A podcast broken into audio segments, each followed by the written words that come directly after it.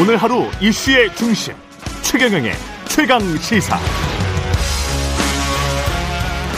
네, 국민의힘 원내 대표 선거 권성동 조혜진 의원 출사표 던진 가운데 윤핵관 대 비핵관의 구도 이렇게 언론 평가하고 있고요. 양자 대결로 치러질 예정입니다.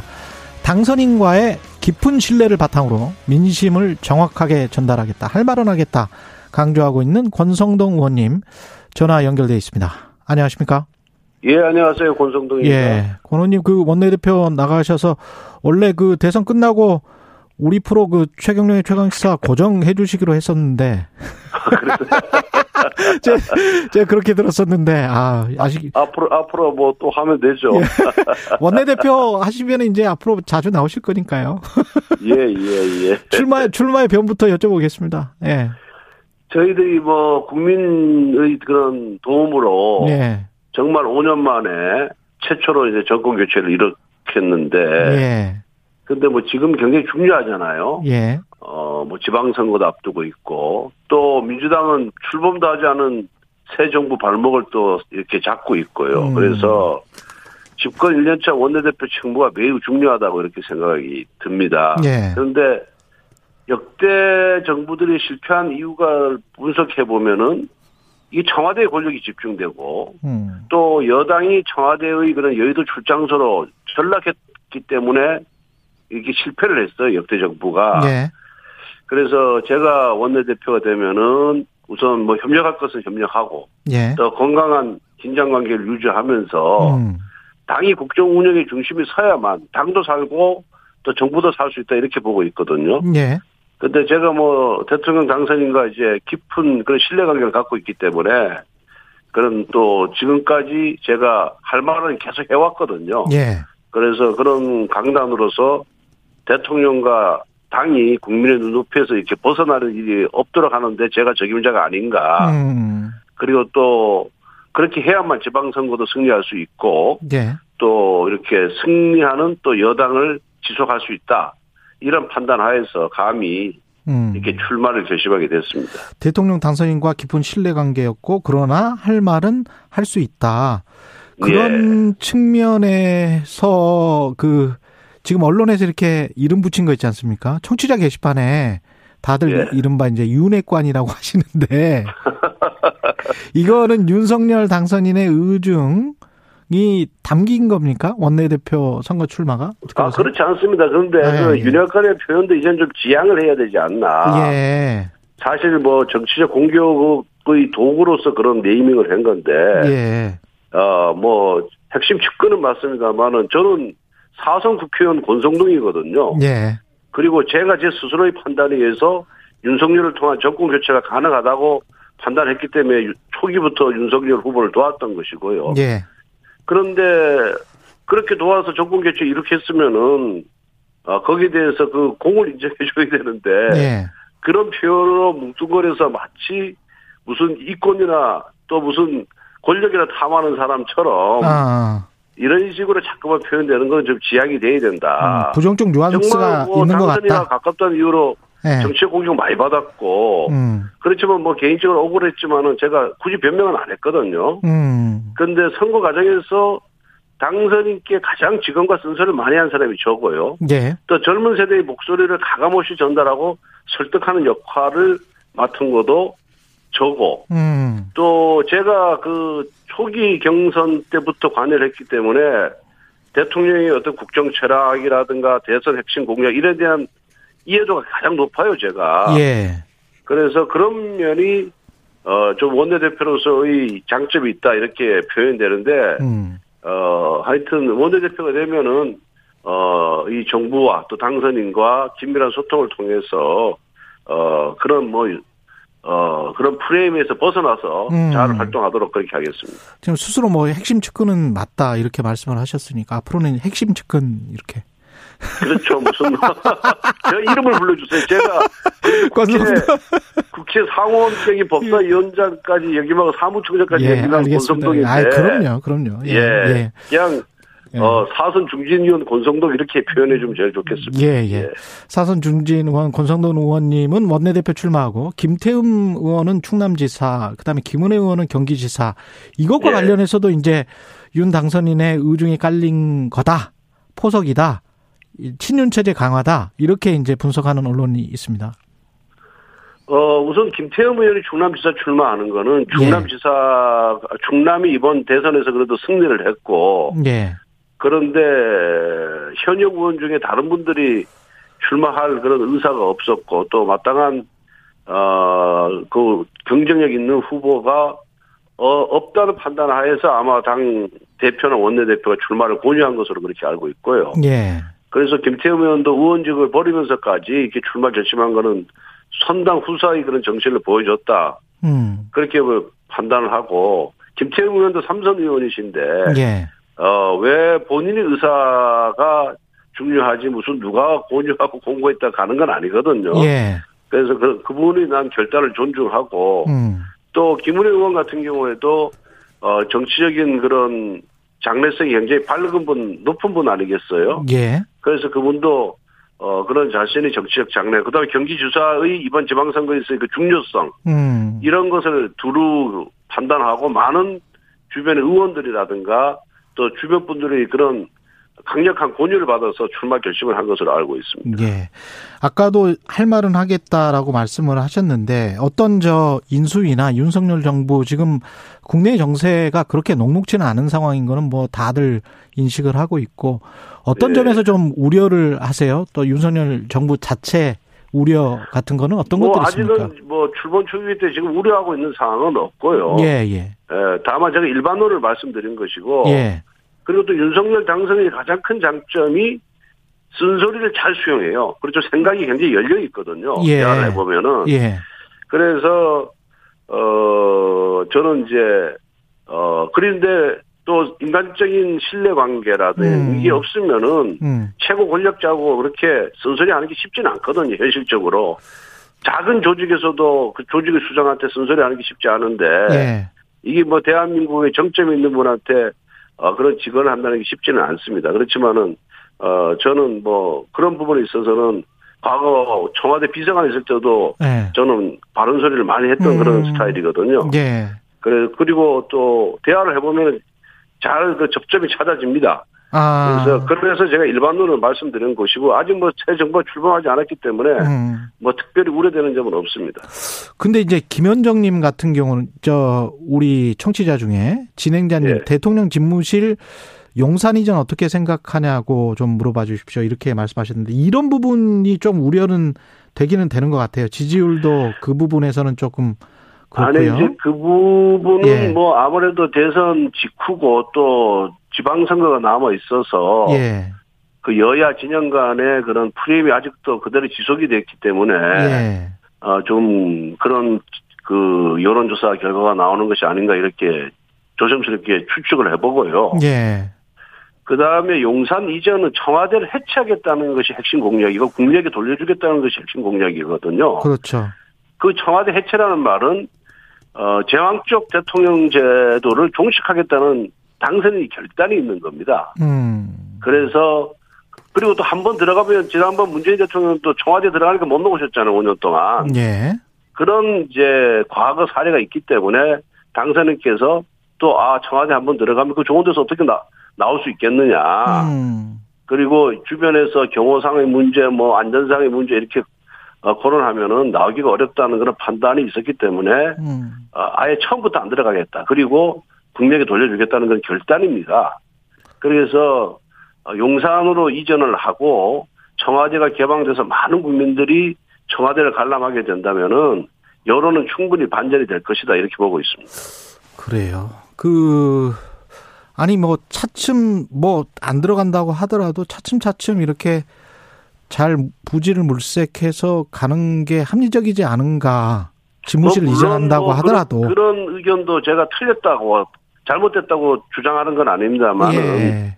이런 어, 역사적인 과업, 이 청와대를 해체한다는 건 역사적인 과업이거든요. 음. 이런 과업은 아주 결단력 있게 빠르게 예, 이렇게 진행하는 것이? 오히려 더 낫다고 봅니다. 이건 뭐 인수위와 관련된 건 아닌데 당에서 말이죠. 9890님이 네. 이런 질문을 주셨는데 강용석 가- 가로세로 연구소 소장입니까? 강용석 변호사 같은 경우 국민의힘에서 다시 받아 준 건데 이거는 좀 지지도가 떨어질 것 같다. 이런 신경을 안 쓰는 건가? 이렇게 지금 질문하셨어요. 글쎄 제가 그 부분에 대해서는 예 지금 어 아는 정보가 없기 때문에 예. 예 예 예, 답을 저 들기가 좀 예, 어렵습니다. 아니 복당 시청해가지고 이제 서울시당에서는 만장일치로 음. 승인을 했고 그 다음에 최고의 의결만 지금 남겨놓은 상황인 것 같더라고요. 그러니까. 예. 뭐 지금의 최고에서 잘 논의해서 결정하지 않을까 그렇게 알고 있습니다. 예. 알겠습니다. 보게 그렇게 보고 있습니다. 예. 알겠습니다. 그리고 이제 그 한덕수 총리 후보자 아까 이제 민주당이 자꾸 이제 그 출범하기도 전에 발목을 잡고 있다 이런 말씀하셨잖아요. 예. 그거는 어떤 부분을 지적을 하시는 거예요? 아니, 그러니까 지금 그 대선 공약인 청와대를 해체해서 국민에게 돌려주고 예, 그래서 집무소를 이전하겠다는 부분에 대해서 예, 민주당이 반대를 하고 음, 또 예비비 뭐 뒤늦게는 일부 줬습니다만은 예비비도 지금 못 하겠다. 작고 예, 그 부분에서 예. 계속 비판을 하기 때문에 음. 제가 어떻게 지- 출범하기도 전에 예, 어 문재인 대통령 공약이기도 하고 또 우리 윤석열 당선인이 공약이기도 한 청와대 이전 문제에 대해서 예. 저렇게 반대를 하냐. 그래서 그걸 제가 발목 잡는다 이렇게 보고 말씀드린 겁니다. 한덕수 총리 후보자 지금 인사청문회 관련해서도 민주당이 좀 벼르는 것 같은데요. 예. 예, 어, 이거는 청문회는 어떻게 잘, 뭐 총리든 장관이든 후보자에 대한 철저한 검증은 음, 야당뿐만 아니라 여당의 몫이기도 하고 그게 국회의 몫이거든요. 예, 그래서 철저히 검증하는 것은 저는 뭐 대찬성입니다. 예, 다만 그 검증 기준, 음, 도덕성의 잣대가 어, 민주당이 집권했을 때와 같아야 되거든요. 음, 거기 다른 기준을 적용한다 그런다면은 그 정말 전형적인 내로남불 아니겠습니까? 예, 예, 그렇고 한덕수 총리는 어 김대중 문 김대중 노무현 정부 즉 민주당 정부에서 승승장구했던 분이고 부총리 총리 다 역임했던 분입니다. 음, 그때도 노무현 대통령께서 15년 전에 그렇게 도덕성이라든가 자질 능력에 문제가 있는 사람을 총리로 지명하지는 않았을 거거든요. 예, 그래서 어 무조건 반대를 위한 반대는 적절치가 않다. 그건 좀 어. 피해야 된다. 그래서 어 검증은 하되 합리적인 기준을 갖고 검증을 하는 것이 바람직하다. 저는 음. 그렇게 보고 있습니다. 그 민주당이 그 대선 때도 주장했던 기초의원 중대선거구제 이거는 예. 지방선거 전에 합의가 가능할까요? 국회에서? 지금 지방선거가 오늘이 7일인데 50일 조금 더 남았거든요. 그렇죠, 그렇죠.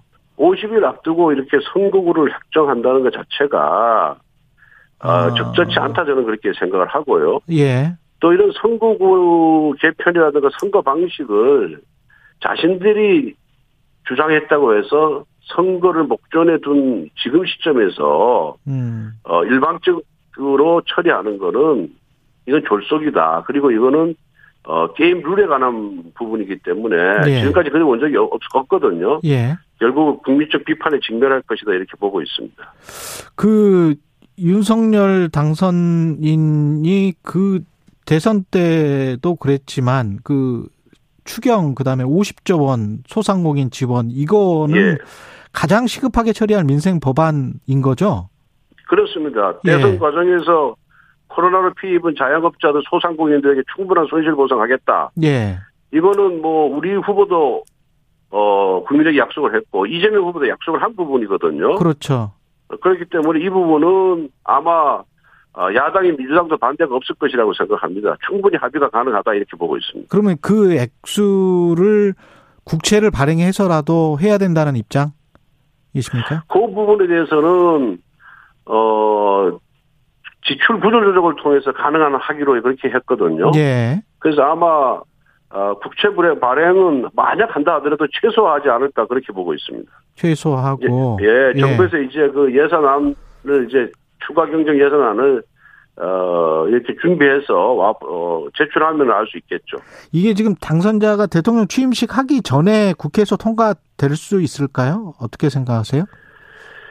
지금은 좀 어렵지 않나 싶은데 아마 예. 정부에서 빨리 준비를 하면 가능할 텐데 예. 어, 그 부분에 대해서는 좀 더, 어, 진행상을 지켜봐야 될 것 같습니다.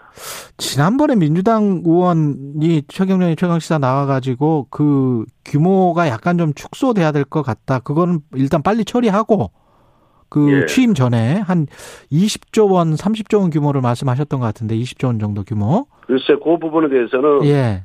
어, 저도 아직 구체적으로 보고받은 바가 없기 때문에, 예. 예, 더 이상 말씀드리기는 어렵고, 일단, 예. 어, 이 대선전에 17조가 나갔잖아요. 그죠? 예, 50조 예. 중에. 예. 그래서 나머지 이제 33조 정도가, 어, 더 준비되어야 하는데, 음. 그 부분에 대해서는 아마 인수해서 잘 준비하지 않을까 그렇게 보고 있습니다.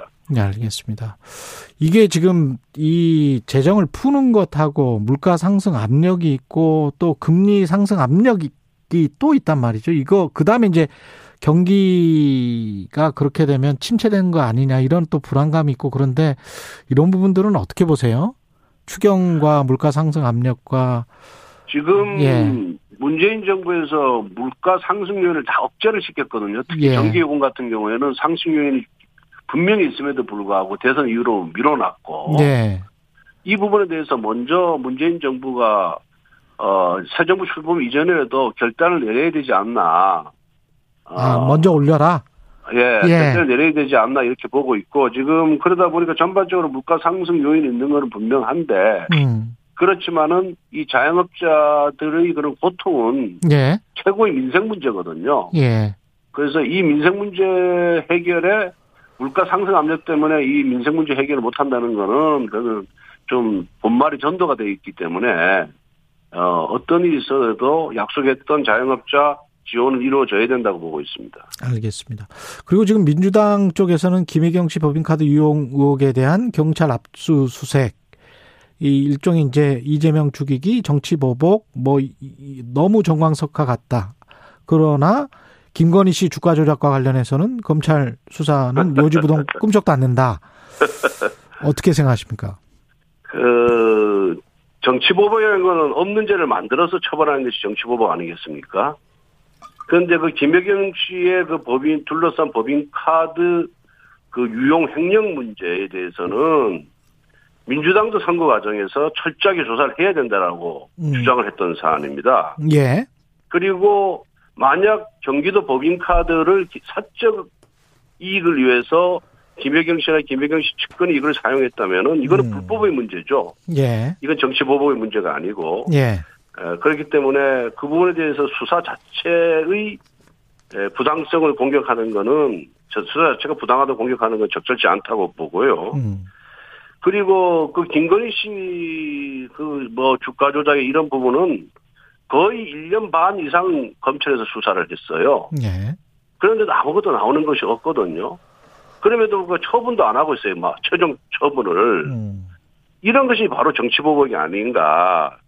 저는 그렇게 생각하고 있고요. 그래서 이 경기도 법인카드 유용 문제에 대한 정당한 수사를 어 뭐라고 하는 거는 그 정략적인 내로남불이다. 아마 국민으로부터 지지를 받기가 어려울 것이다 이렇게 보고 있습니다. 알겠습니다. 여기까지 하겠습니다. 국민의힘 원내대표 후보 권성동 의원이었습니다. 고맙습니다. 예, 감사합니다.